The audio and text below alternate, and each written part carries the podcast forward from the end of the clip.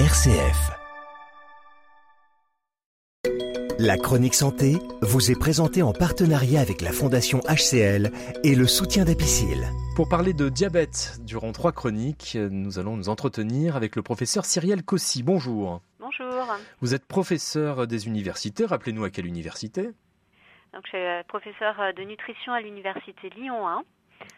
Avec une spécialité, vous êtes aussi endocrinologue et diabétologue. Et c'est pour cette raison que nous allons parler avec vous. Vous vouliez rajouter quelque chose, professeur? Oui, voilà, du coup, j'exerce euh, également donc, aux Hospices civils de Lyon dans le service de diabétologie, diabète et nutrition de l'hôpital Lyon-Sud. Voilà, alors le diabète, euh, c'est un mot qui nous est familier, mais parfois on ne sait pas exactement de quoi il retourne, comment cela fonctionne ou dysfonctionne. Et puis, je crois qu'il y a même plusieurs types de diabète.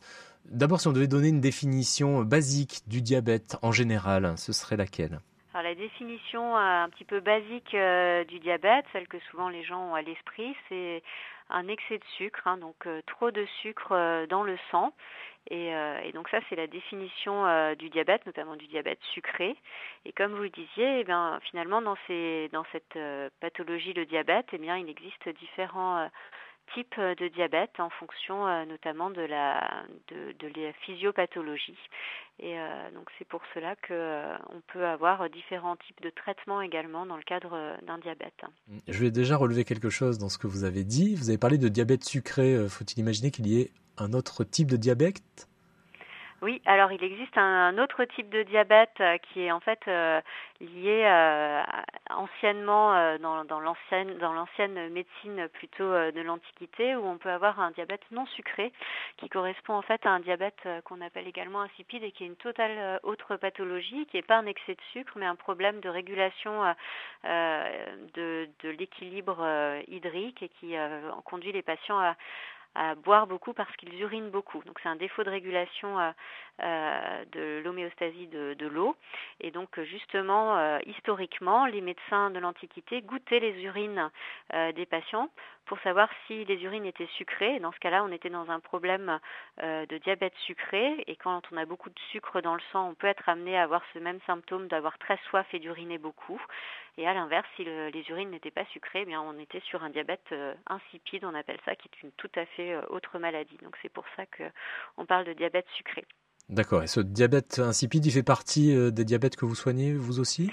C'est des pathologies, effectivement, mais c'est un problème hormonal hein, hmm. qui, euh, voilà, qui fait partie, qui n'est pas du tout un problème, on va dire, de, ne correspond pas du tout à une maladie métabolique. Hein. c'est un problème euh, soit hypophysaire ou rénal, et donc c'est un problème euh, hormonal qu'on traite en endocrinologie. Alors concentrons-nous sur le diabète euh, sucré. Tout à fait. Donc dans ce diabète sucré, il existe différents types? Oui. Est-ce que vous pouvez nous, nous les définir?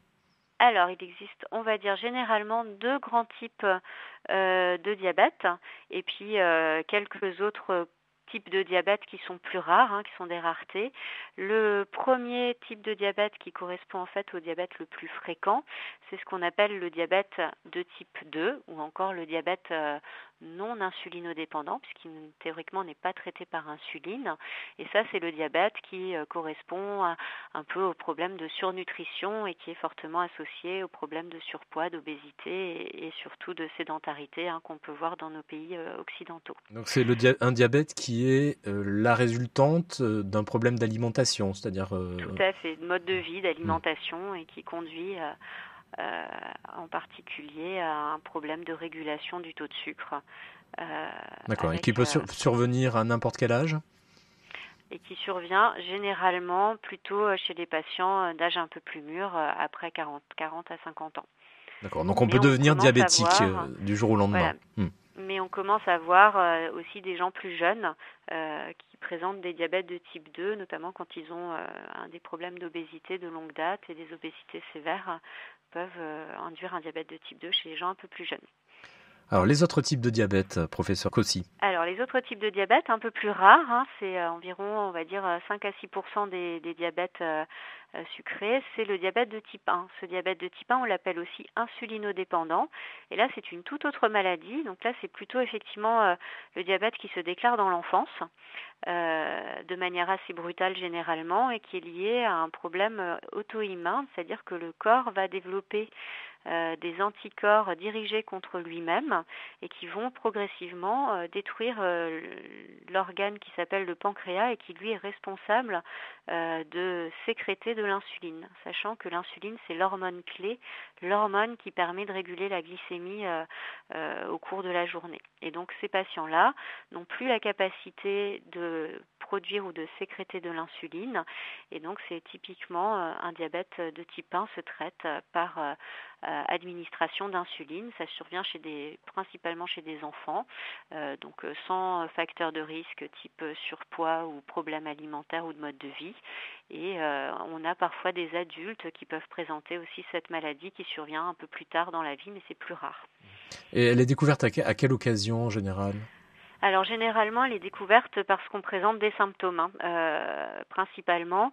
Donc euh, c'est exactement ce que je vous disais. Quand le corps, euh, quand le corps manque d'insuline, eh ben, il va y avoir un excès de sucre. Cet excès de sucre va être on va lutter, l'organisme lutte contre cet excès de sucre en essayant de l'éliminer, et donc principalement par les urines. Donc euh, ça, crée euh, une augmentation euh, de, des fréquences d'urine. C'est des gens qui vont beaucoup aux toilettes, qui ont très très soif. C'est par exemple des patients qui peuvent se lever plusieurs fois la nuit pour aller uriner. Ça c'est pas normal et c'est le premier symptôme. et puis à terme, le manque d'insuline va euh, engendrer des, produits toxiques qu'on appelle euh, des corps cétoniques. Et ça, c'est très grave et ça peut conduire à des désordres euh, de troubles, on va dire, ioniques qui nécessitent des réadaptations qui peuvent conduire jusqu'au coma. Donc il faut vraiment le prendre à temps quand on a ces symptômes d'avoir une soif intense et d'uriner beaucoup, vérifier le taux de sucre et si c'est s'il y a un diabète, traiter très vite par insuline. Donc on le découvre généralement de manière assez brutale et chez des enfants qui présentent brutalement des symptômes. Avant de, de refermer ce premier rendez-vous pour nous retrouver la semaine prochaine, euh, juste une petite mise au point sur le mot sucre. Quand on parle de sucre, donc vous avez parlé de mhm. diabète, de problème de sucre, on parle de quel sucre?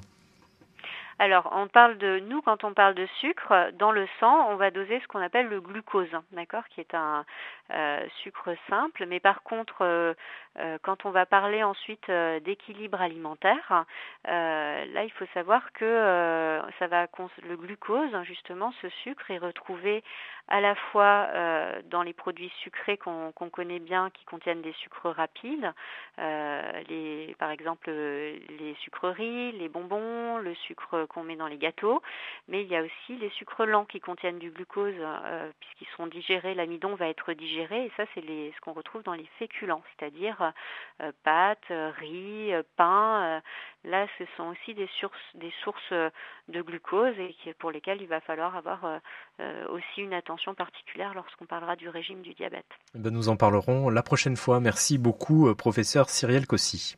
Vous en prie. À bientôt. Au revoir. C'était la chronique santé.